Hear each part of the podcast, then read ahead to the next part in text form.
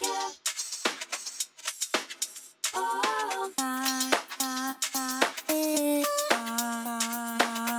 我有问题想要问学姐。我之前在准备这个主题的时候，我本来是不太想参加，因为我觉得牛奶是一个非常丰富的主题，所以各个主编应该都有很多的材料。后来决定要参加，是因为受到我俄罗斯同事一个新奇的甜点的启发。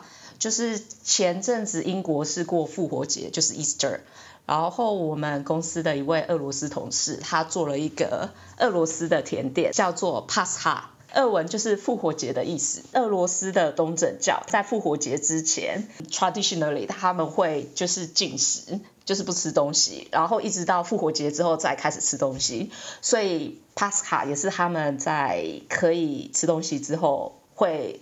吃的一个东西，哎，我在讲什么 在？听起来我没有喝酒，然后没有想睡觉。它是用很多的鸡蛋、鲜奶、糖、呃葡萄干，还有水果干。加上大量奶油，还有装饰品，还有澳门所组成的，看起来有点像玛雅的金字塔，但是把它上面的头砍掉，乳白色，然后有一点黄色，然后上面撒满了糖粉，然后还有果干和杏仁片。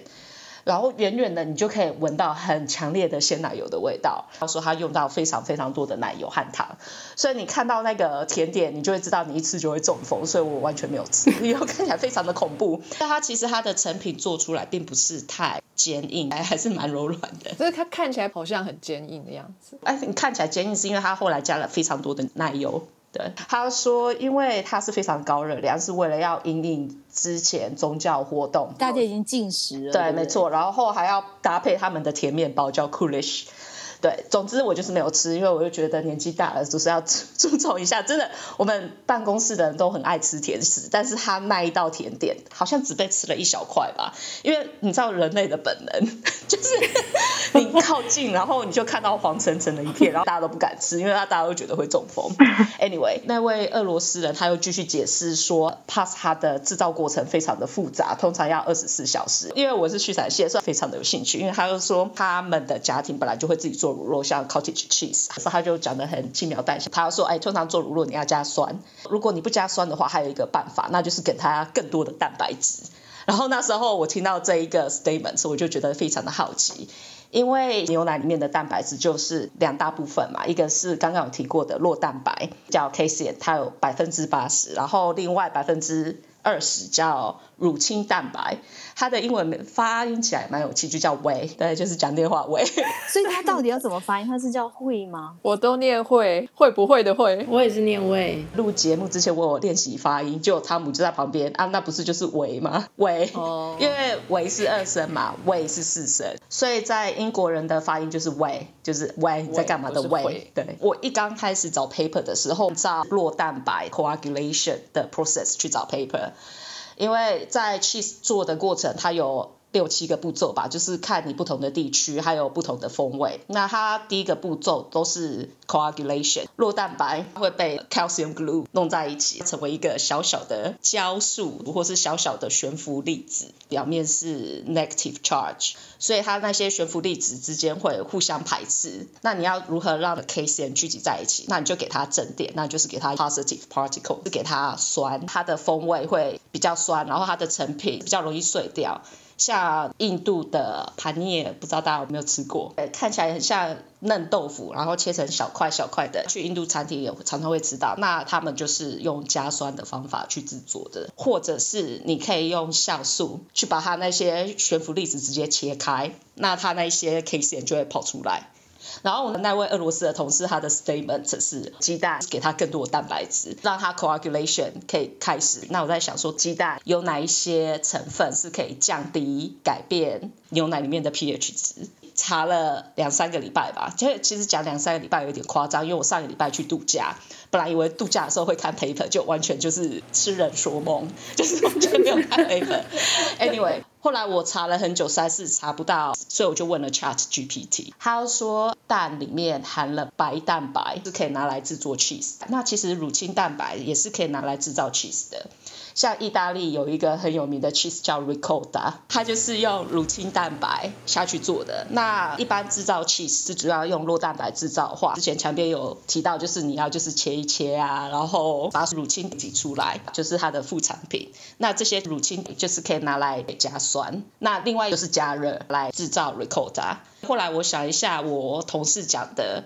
应该就是利用乳清蛋白里面，它也有酪白蛋白。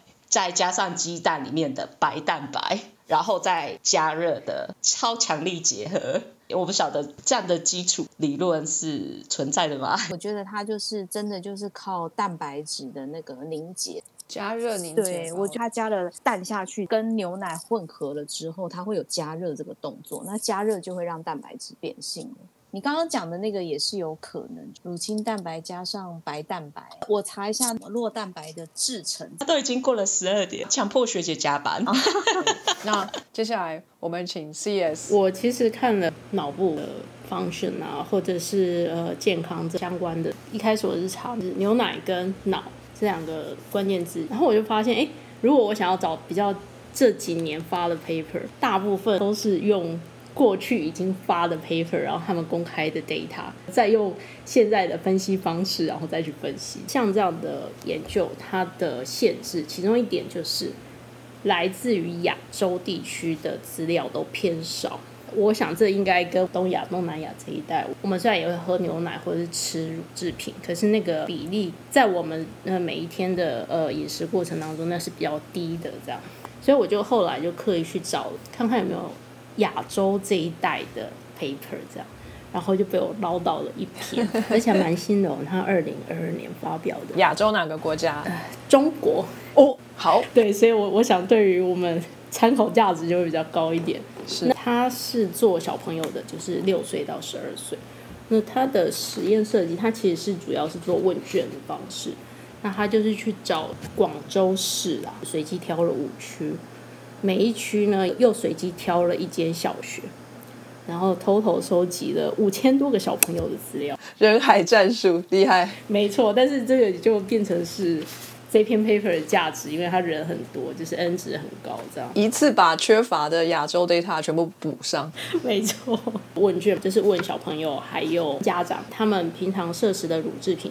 它其实只有分全植乳跟低植乳，还有优格，它就分这三种。还做了一个跟认知相关的测试，Brief B R I E F，呃，都是大写。它里面含的八个面向，主要就是跟执行功能有关，就是小朋友在六岁到十二岁之间，是他们在执行功能这一部分的发展期。它是一个目标导向的行为，比如说老师跟小朋友说。这一堂课乖乖的听，你不要跟旁边的同学讲话。四十五分钟之后下课之后，乖的小朋友，我会给你一颗巧克力吃。对小朋友来说，这是一个目标，就是他这一堂课还要乖乖坐着，他不要跟旁边人讲话。撑过这四十五分钟之后，他会有一颗巧克力吃。像这种是一个比较高度认知的整合过程，它其实就牵涉到 inhibitory control，就是他要去控制自己不要跟旁边的小朋友讲话。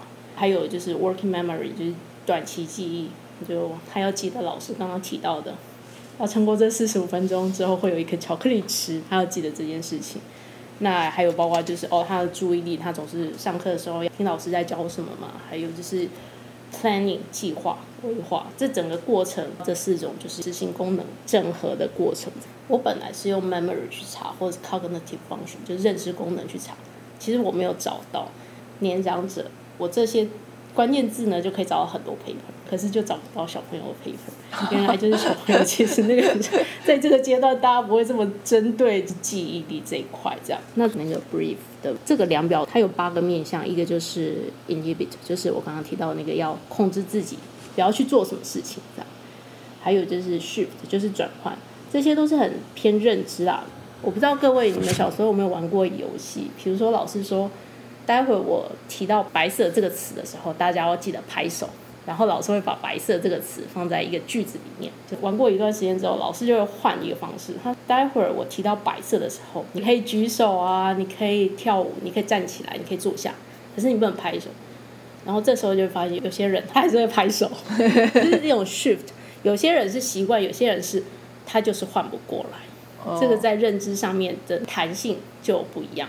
啊，还有就是呃情绪控制啦，initiate 就是他应该要去做什么事情，这样这个就跟刚刚的那个控制自己不要去做什么事情是相对的。哦，呃，然后还有短期记忆，还有就是计划规划这个部分，还有就是整合，它就是有这好几个面向这样去看，那就发现到说有吃比较多乳制食物的小朋友。他们在认知弹性的跟应该要去做什么事情那个 initiate，还有短期记忆这部分，他们的表现其实是比较好的。可是如果你在细分的话，就发现优格其实没有帮助。对，所以是要喝牛奶。好有趣哦。那另外一篇我想要分享的，它也是人海战术，也是两千多个人这样。然后，但是它这边就是集中在东芬兰 Kuopio。这一个城市 K U O P I O，它有一个实验计划，Kuopio is Chemical Heart Disease Risk Factor Study。呃，如果你 Google 这个计划的名称，你就会发现它其实是一个很大的计划。它整个实验呃追踪了二十二年，哇，所以它对它就等于说研究人员就都退休了。它总共是有两千四百九十七名健康的没有失智。的男性这样，他们从四十二到六十岁左右开始追踪，然后往后算二十二年这样。呃，我觉得比较讶异的是，二十二年之后他们还在，也是只有还在的才可以纳入数据嘛？对，因为它其实是一个为了中风、心血管这个部分的那个慢性疾病所筹划出来的一个呃研究，所以不是两千多名都会做我接下来要讲的这一部分饮食跟。呃，脑部失智相关的呃这部分的那个关联性，他抓出来在做分析，进行分析的是一千两百五十九名男性，带有那个 APOE 的基因，APOE 跟阿兹海默氏症有高度相关，就是说如果你带了 APOE 四型的基因的话，罹患阿兹海默氏症的几率。就相对比没有的人高大概四倍左右。从这两千多名里面呢，他又抓了四百八十人，他们本身也是带有 APOE 这个基因型，做了认知相关的那种量表的测试。他在食物这部分啊，就是乳制品，还有分说有发酵种类的，没有发酵种类的，高脂的牛奶、低脂的牛奶，还有 cheese。但是它还是加了肉哦，加工的红肉，非加工的红肉，所以就是蛋白质总体来说，对，呃，最近其实有一个说法，就是年长者喝牛奶啊，或者是吃乳制品，好像会让认知功能是加速老化的。哦，那个研究其实来自于西班牙的研究，他们做了两年。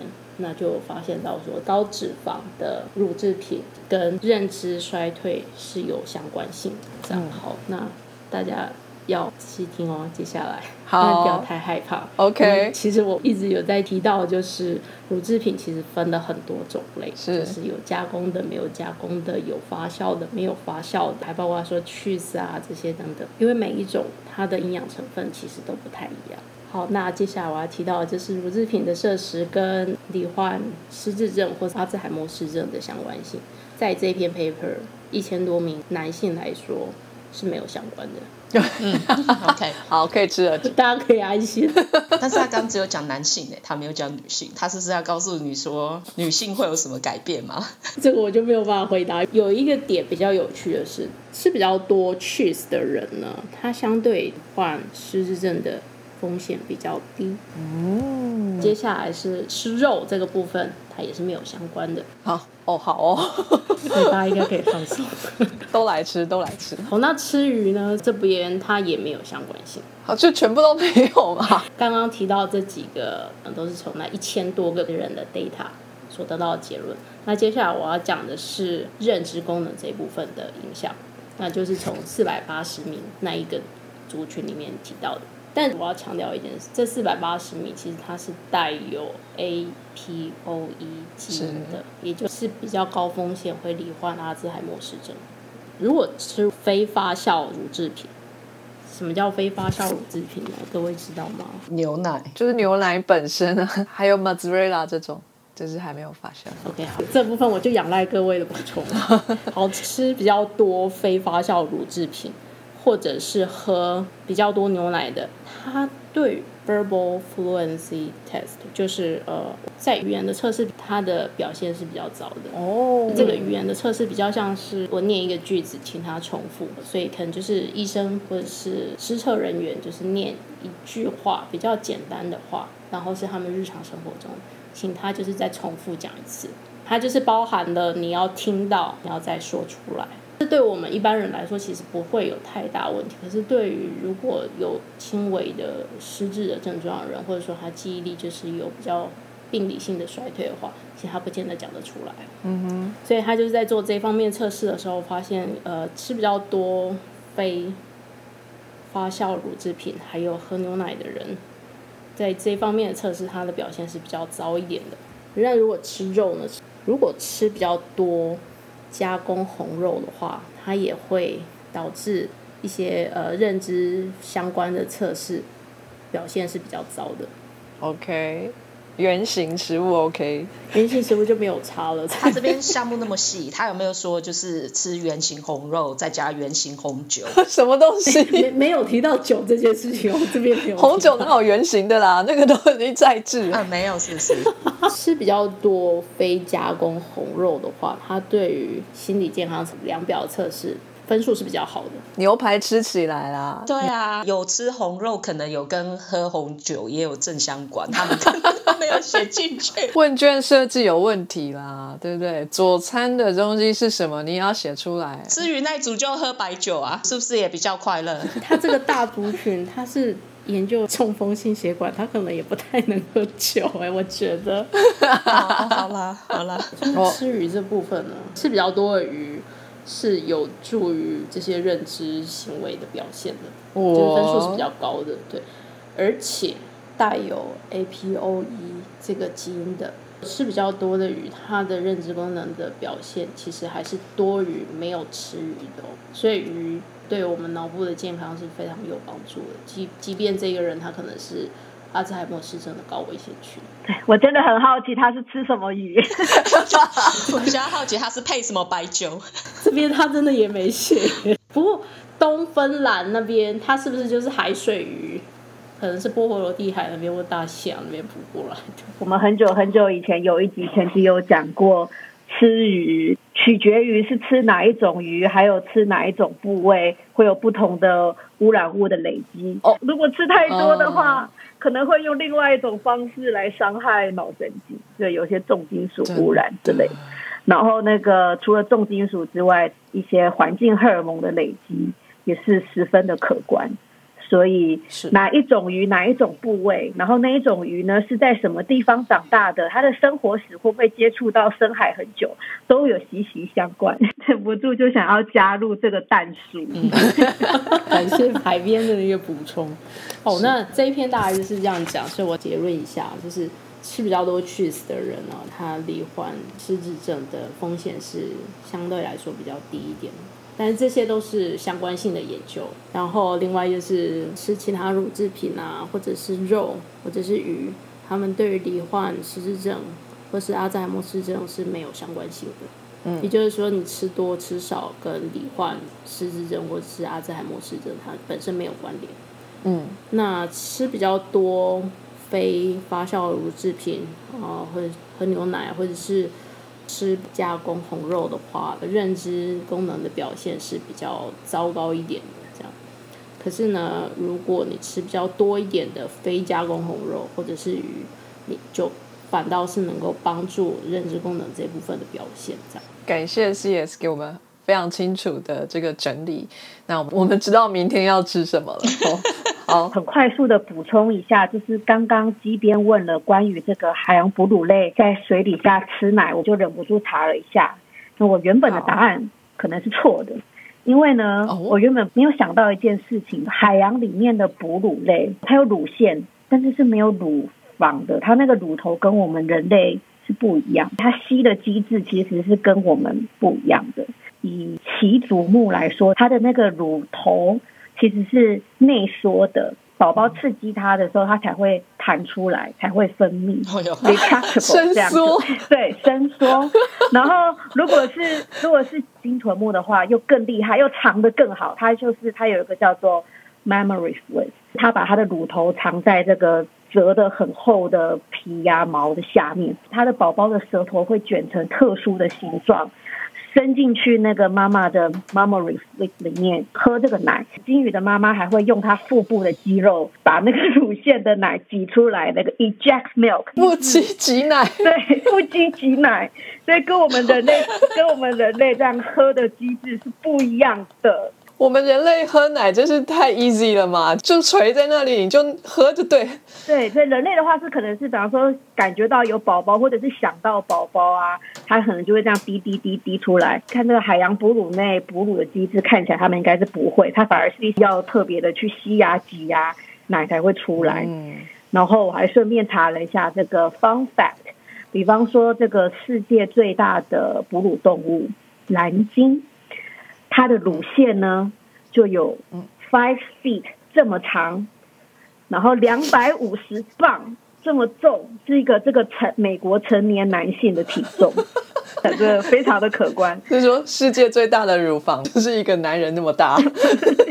这个泌乳的期间大概是一到三年，它可以产生三万七千五百磅的奶，哇塞，非常的非常的可观。对，补充一下这个海洋哺乳类哺乳的机制。跟我们陆地哺乳类哺乳的机制十分的不一样，人家是不会轻易把捏捏露出来的。哎，真是非常的有文化、有素养。那感谢海边的补充。那最后呢，我要跟大家分享一些世界上哦奇奇怪怪的食物。那今天讲的是奶，就是。Average 来讲的奶不一定是牛奶嘛，但是牛奶是我们惯常说的一个一个词汇，所以我们可能会说牛奶。但是今天要讨论的就是奶本人哈、哦。那我们常常会想到，除了牛之外，我们会喝谁的奶？羊马那还有没有什么奇奇怪怪的动物的奶，我们人类会把它拿来喝呢？其实好像都可以试一试啦。该不会喝猪吧？哎，我们来看一下。羊奶大家都知道，然后马奶刚刚已经说了，就是它乳糖含量非常的高，所以这个大部分呢都是拿来做酒的，那马奶酒。那再来还有一个是骆驼奶，有沙漠之舟之称的骆驼，哎，除了可以载运货物跟人类之外，还可以产奶，对不对？多么的方便，就是在那个没有水的地方，哎。想要来一点，就也不是啊。哦，好，总之呢，这个骆驼奶啊，其实在中东是有上市的哦，你可以在市场上买得到。除了在中东之外，其实你也可以在澳洲跟美国买得到。海边要不要试试看？会不会骚味很重？他说，testing somewhere between sweet and creamy to smoky and nutty，喝起来有点甜甜的，有点奶油的感觉，然后又有一点烟熏味跟一点坚果味的感觉，好像很不错。听起来就是骚味很重的样子。哎，英国也买得到哎，英国也有哦，而且才三磅左右就有奶。那骆驼奶居然比所谓的有机放牧负碳 A two 奶 还要再更贵，真的是贫穷限制我的奖项。你找到的骆驼奶是新鲜的，所以比较贵。哦我看到的是保酒乳，所以比较便宜。我跟你说可以买，为什么？因为它呢是相对来说比较 eco friendly 的，嗯，相对于牛来说，然后它会产生比较少的 carbon footprint，而且它的营养价值也非常的高。联合国呢，甚至把它列为是 super food 超级食物，它的这个营养含量很高。所以，如果各位身处在可以买得到骆驼奶的地方的话，哎，麻烦可以试试看哦，对环境好，也是一个超级食物，常点新鲜的哈。然后呢，如果你是住在尼泊尔或是西藏的话，你会喝什么奶？牦牛。答对了，牦牛奶。好，牦牛呢，在西藏呢是一个非常神圣的动物哈。那它全身上下都可以被利用哈。牦牛的毛皮、牦牛的肉、牦牛的脚、骨头，它们全部都会拿来做利用，包括牦牛的奶。那他们会做牦牛奶茶，做牦牛奶蛋糕。就是这个牦牛的奶是生了小宝宝之后才会有的嘛？那一开始呢，这个刚刚学姐有说的是叫做初乳，就是呃小宝宝出生之后的前面几天挤出来的牛奶，挤挤出来的这个奶啊，就是初乳。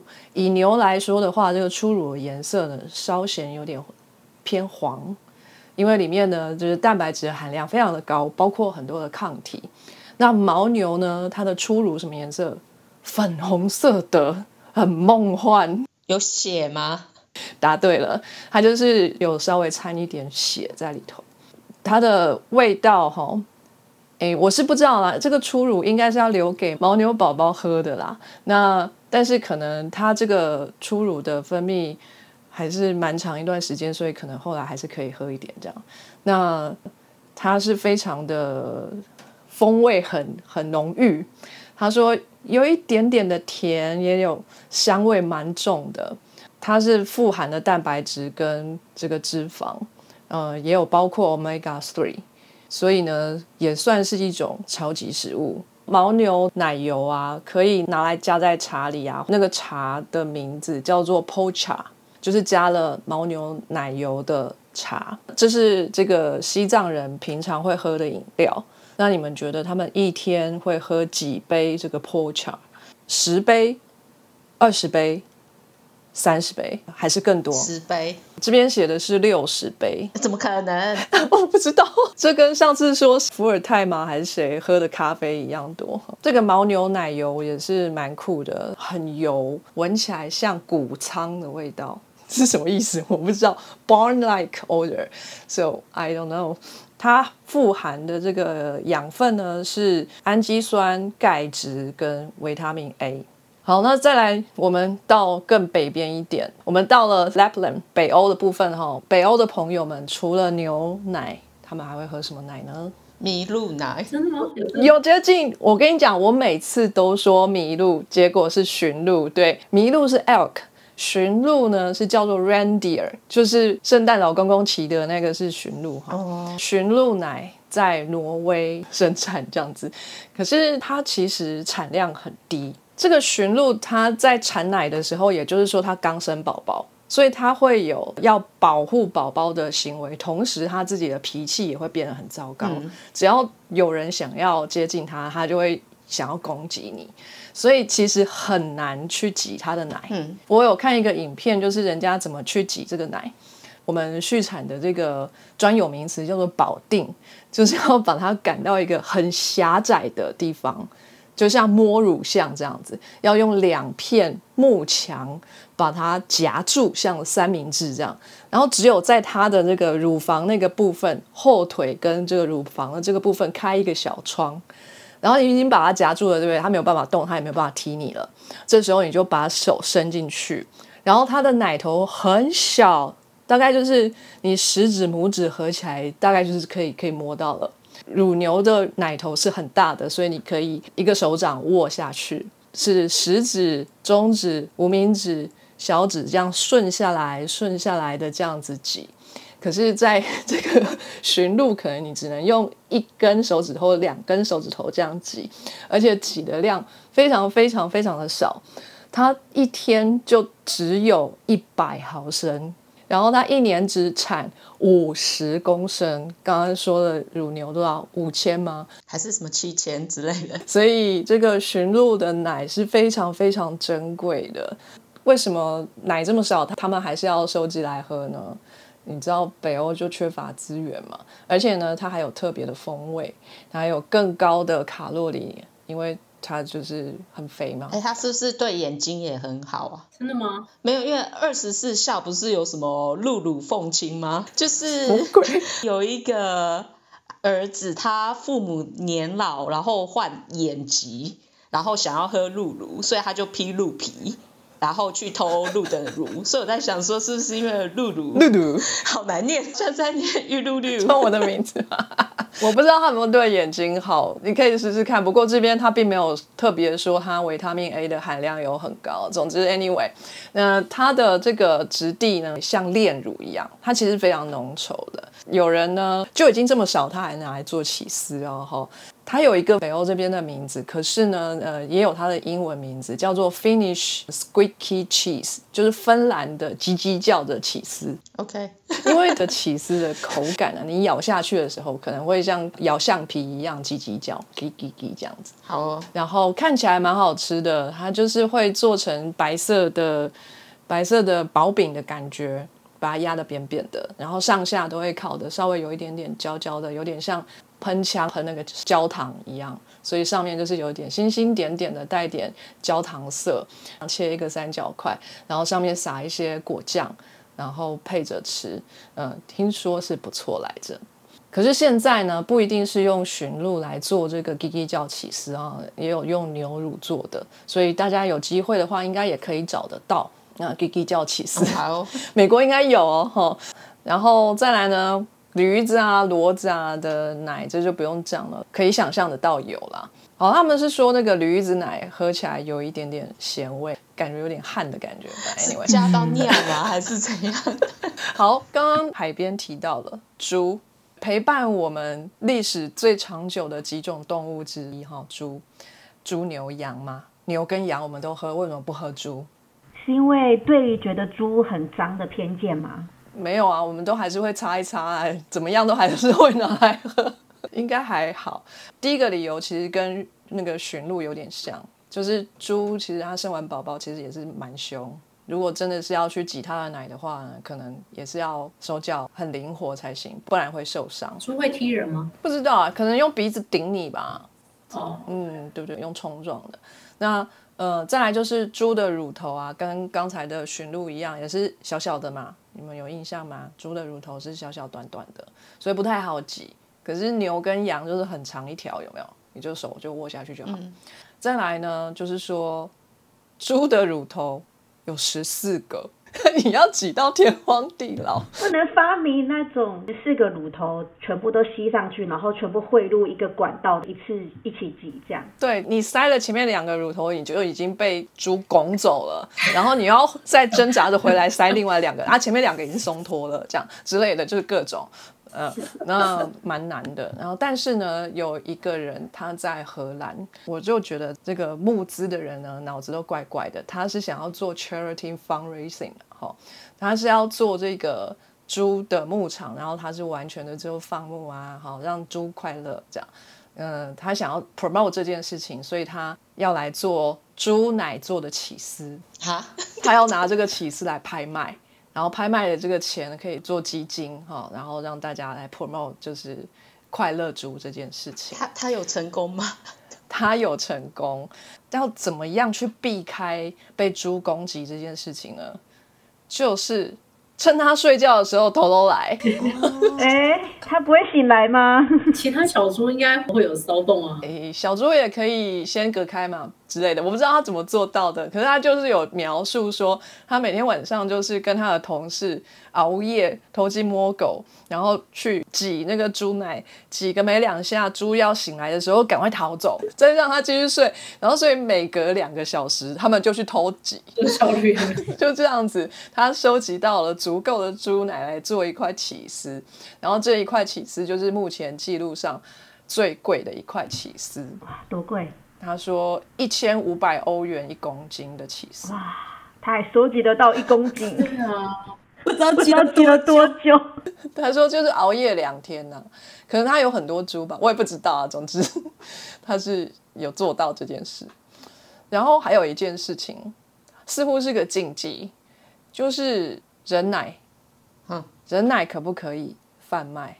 人奶可以做起司吗？你们会卖吗？哎，人奶好像是不能贩卖，因为有道德的问题。就是在美国的话，人奶可以捐，嗯，但是不能卖。你要卖的话，就会有些规范之类的问题吧？这是我猜的啦。呃，我之前看过一个纪录片，是在讲这件事情，就是古时候有一个老爸爸，他被关进监狱里面，他的媳妇还是他的女儿。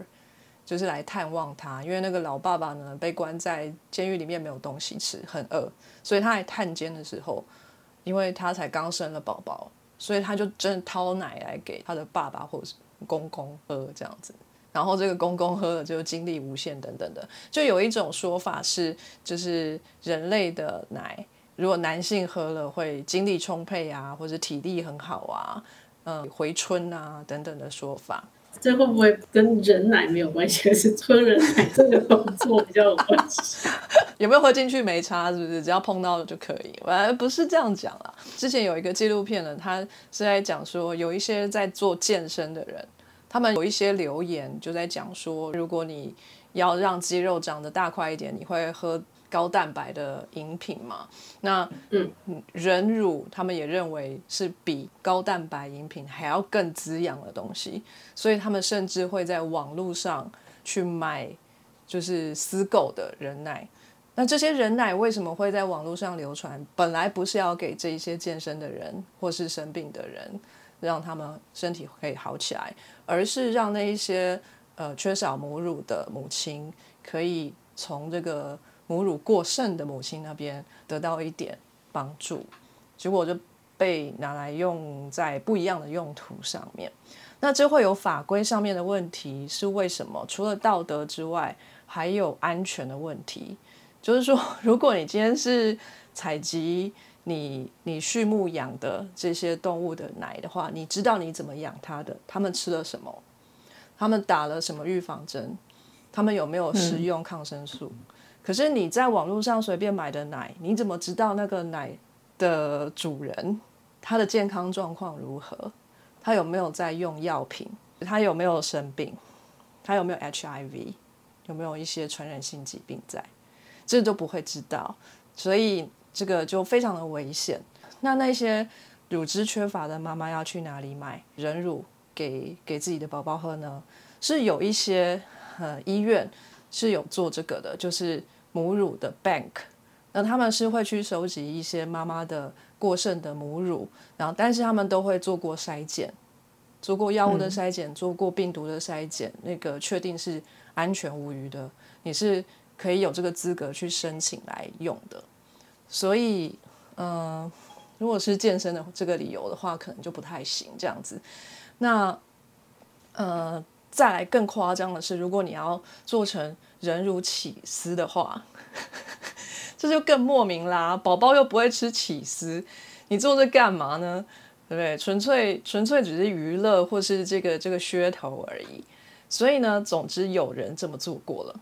在二零一一年的时候，有一个人他用他自己的太太的过剩的母乳来做人乳起司。然后在自己的餐厅里面做贩卖，这个人是在美国啦，就被纽约市的政府来强制下架，就是嗯嗯，这间餐餐厅就就此关门了这样子。不过呢，是有人在他关门之前吃到了啦，然后他就说，这个吃起来的感觉啊，人如起司的感觉，has mild，吃起来味道没有那么强烈啦，是清淡的。可是呢，它有一种质地，哦，是 an unappetizing bouncing texture，很弹很 Q，可是不会引起你的食欲，反而会让你倒胃口的那种 Q。嗯，总之大家是觉得不好吃啦，不知道是因为道德的关系，还是真的不好吃这样。然后我想要分享一个很特别的食物，我相信各位在海外的这个编辑一定有看过。这是一种挪威的食物，叫做 b e n n o s t 它叫做 brown cheese。哦，那个我好爱哦，我没有吃过，哎，那个好好吃。哎，这个跟那个 ricotta 很像，它也是用乳清做的。那主要也是这个挪威嘛，在产这些 cheese 的时候会有 副产物，那就是乳清。那这个乳清呢，就是也收集起来，好没有？继续去加热，然后加点糖。然后一直滚啊，滚到那个水分都蒸发掉了。它是加糖的，嗯，加点奶油跟糖进去，有没有？又甜又油，然后还有那个乳清里面剩下的蛋白质，呃，凝起来了之后，吃起来我觉得应该就跟牛奶糖一样，啊，的的那种那种呃香味跟口感。那我之之前去北欧，常常看到这样一块像牛奶糖那种棕色的东西，也是切成起司那一种三角形的，放在起司的旁边。我就觉得非常的好奇，那个是什么？为什么颜色这么深？我以为它起司，所以买回家吃，结果吃下去是甜的牛奶糖味。我就想说，那牛奶糖为什么要放在起司旁边？原来它是起司的副产物做的。有一个小故事是说，这个东西真的是非常的油，因为它要加上奶油才能做成嘛，又有糖。有一次呢，挪威的一个卡车司机在运送整个卡车有三十吨的这个 bonus 的时候呢，这个卡车就是在隧道里面，不知道为什么引起了一些零星的火星吧，整个车子就起火燃烧了。然后司机呢非常幸运的逃出来，可是这个大火在隧道里面燃烧了整整五天，可怕。连那个消防人员也不敢进去灭火，因为这个 burners 它的油脂含量高达了百分之三十，然后它有三十吨，所以等于有九吨的油都在里面，然后烧完就是五天这样子。这是今天的这个很神奇的食物，有点油，有点胖，各位请节制食用这样子。就是像强斌刚刚讲，因为它其实蛮油的，就是一点点一点点这样吃，吃那个 taste 还不错。所以是 CS 的爱。没错，你知道吗？就是用乳清蛋白做的乳酪，它其实有很高含量的 lactose，所以就是乳糖不耐的话，其实也很容易放屁和拉肚子。可以和海带一起使用，我觉得他应该不会喝，还是喝味增汤，昆布有效吗？对啊，我就单纯食用，因为我觉得那个味道还蛮强烈，所以我也不知道要配什么吃，所以我通常就是想到的时候，我会就是去冰箱切一块来吃，这样就是小小一块的。什么样浓烈的味道啊？我怎么只觉得像牛奶糖？可能因为我平常没有在吃 cheese，这是哦这是我唯一最爱的。好哦，非常感谢各位编辑找了非常多的资料，也非常非常非常的感谢这个林老学师 姐还在，好感人。陪着我们熬夜。对啊，谢谢林老师。make cake 呀，make cake。下一次假奶的单元，希望再见到你一次，还有一次加班的机会，不好意思啊。哦，好好好，真不嫌弃的话啦。那今天就感谢大家，那我们今天先到这边，跟大家说声再见喽，拜拜，拜拜。拜拜。非常感谢各位听众的收听和支持，特别要感谢各位想杯咖啡的朋友，First Story 上的匿名赞助者，Patreon 上的一圈乌 Newton、Catherine 以及一番 One。Sky in the World 在各大 Podcast 平台上都能收听得到，Anchor、s e l l d o w n、Spotify、Apple Podcast 都能搜寻到 Sky in the World 的节目。另外，Sky in the World 也会在脸书页面以及 Instagram 上分享科学家的八卦、科学新知，还有编辑们的日常给大家。有任何问题及意见，都可以在各大平台上留言，让我们知道。我们将竭尽全力为您寻找答案。欢迎追踪分享 Sky in the World，让更多人知道有趣的科学哦。